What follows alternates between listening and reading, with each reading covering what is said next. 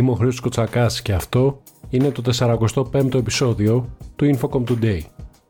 Με απόφαση του Πρωθυπουργού Κυριάκου Μητσοτάκη συγκροτείται Συμβουλευτική Επιτροπή Υψηλού Επιπέδου για την Τεχνητή Νοημοσύνη, καθώς, όπως αναφέρεται στη σχετική ανακοίνωση, ο εκθετικός ρυθμός εξέλιξης της τεχνητής νοημοσύνης καθιστά απαραίτητη τη σύσταση Συμβουλευτικής Επιτροπής υπό τον Πρωθυπουργό, με κύριο αντικείμενο την προετοιμασία της χώρας μπροστά στις εξελίξεις που οι κάθε είδους εφαρμογές της εν λόγω τεχνολογίας θα φέρουν στην κατεύθυνση της συμμετοχικής ανθεκτικότητας, της ανταγωνιστικότητας, της βιώσιμης ανάπτυξης και ευημερίας.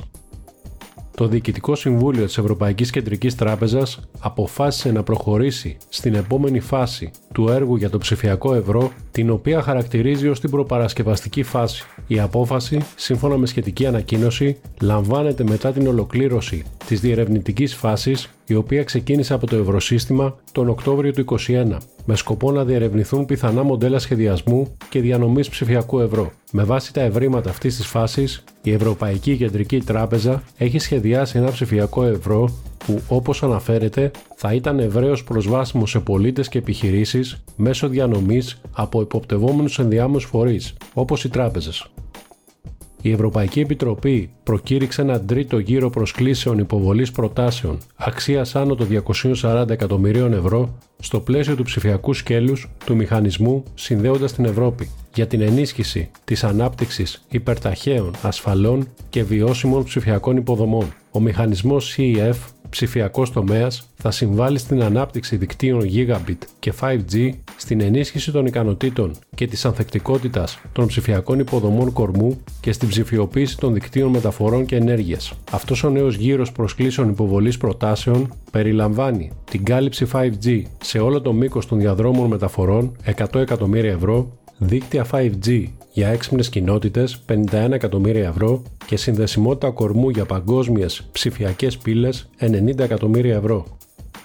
Οι Υπουργοί Οικονομικών της Ευρωπαϊκής Ένωσης ενέκριναν νέους κανόνες φορολογικής διαφάνειας για όλους τους παρόχους κρυπτοστοιχείων που εδρεύουν στην ΕΕ.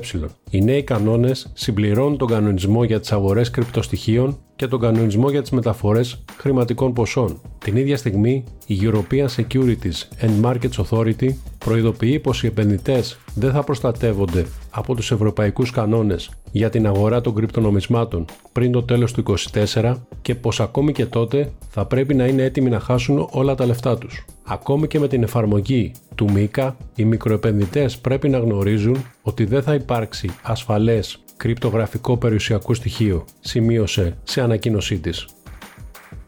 Η πλατφόρμα X άρχισε να εφαρμόζει ετήσια χρέωση ενός δολαρίου για τους νέους χρήστες από τη Νέα Ζηλανδία και τις Φιλιππίνες, σε μια κίνηση που η υπηρεσία ισχυρίζεται ότι στοχεύει στην καταπολέμηση των bot.